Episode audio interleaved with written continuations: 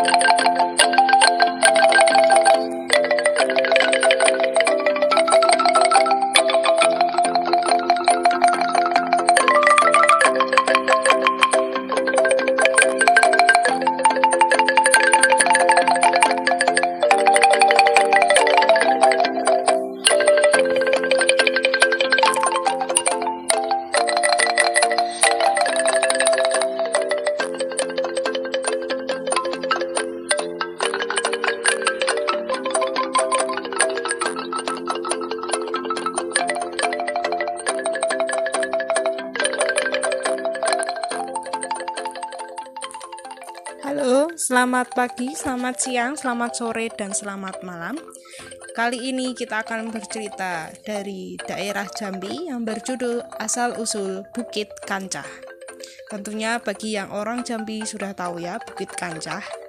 Langsung saja.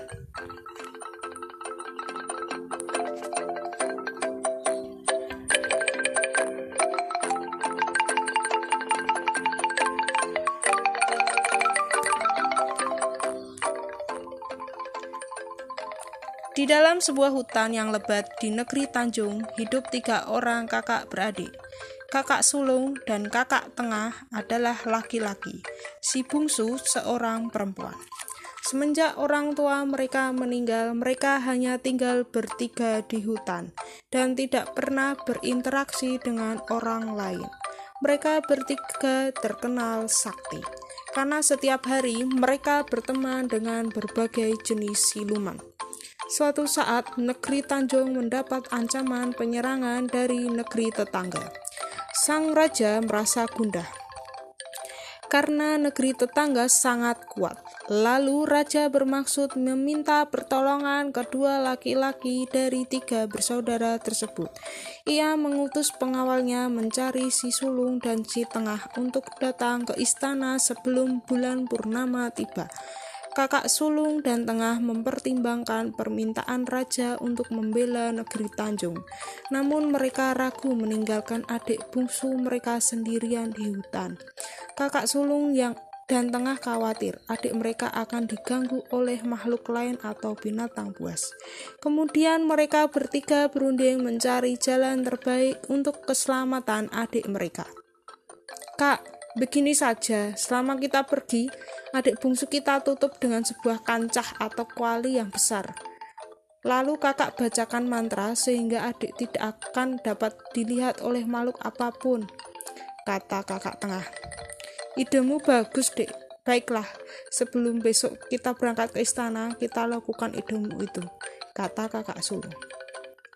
Hari berganti dan kedua kakak beradik ini harus segera menuju ke istana. Ketiga bersaudara itu duduk berkeliling. Mereka berpegangan tangan dengan sedih. Mereka sebentar lagi akan berpisah dengan adik bungsu mereka. Selama ini mereka tidak pernah terpisahkan.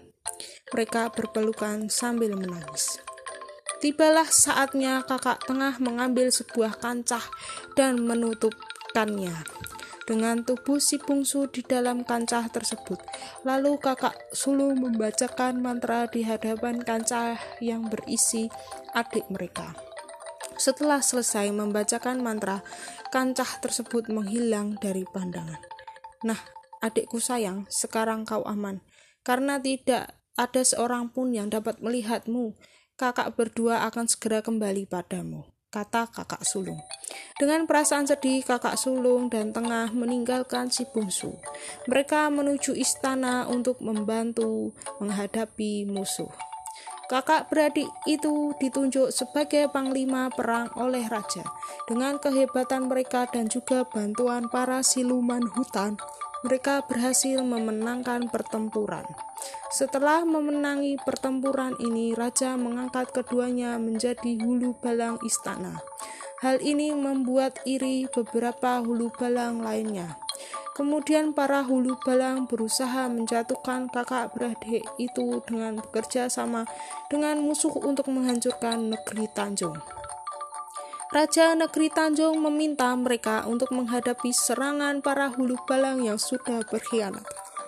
Kakak beradik yang sakti itu merasa ragu karena mereka akan berhadapan dengan kawan-kawan mereka sendiri.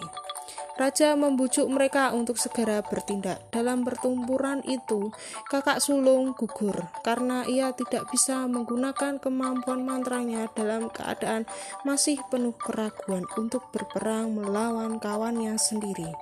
Kakak tengah sangat berpukul dengan kematian kakak sulung.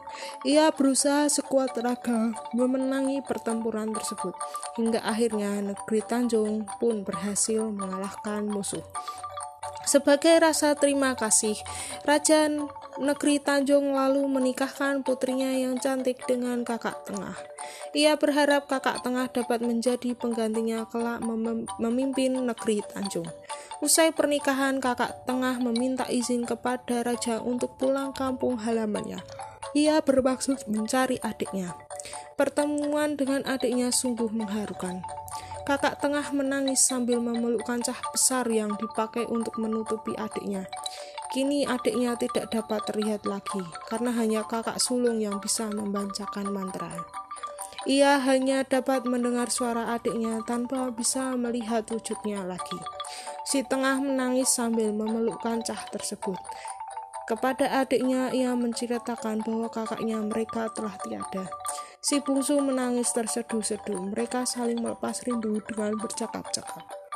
Setelah puas bercakap-cakap, kakak tengah minta izin kepada adiknya untuk kembali ke istana.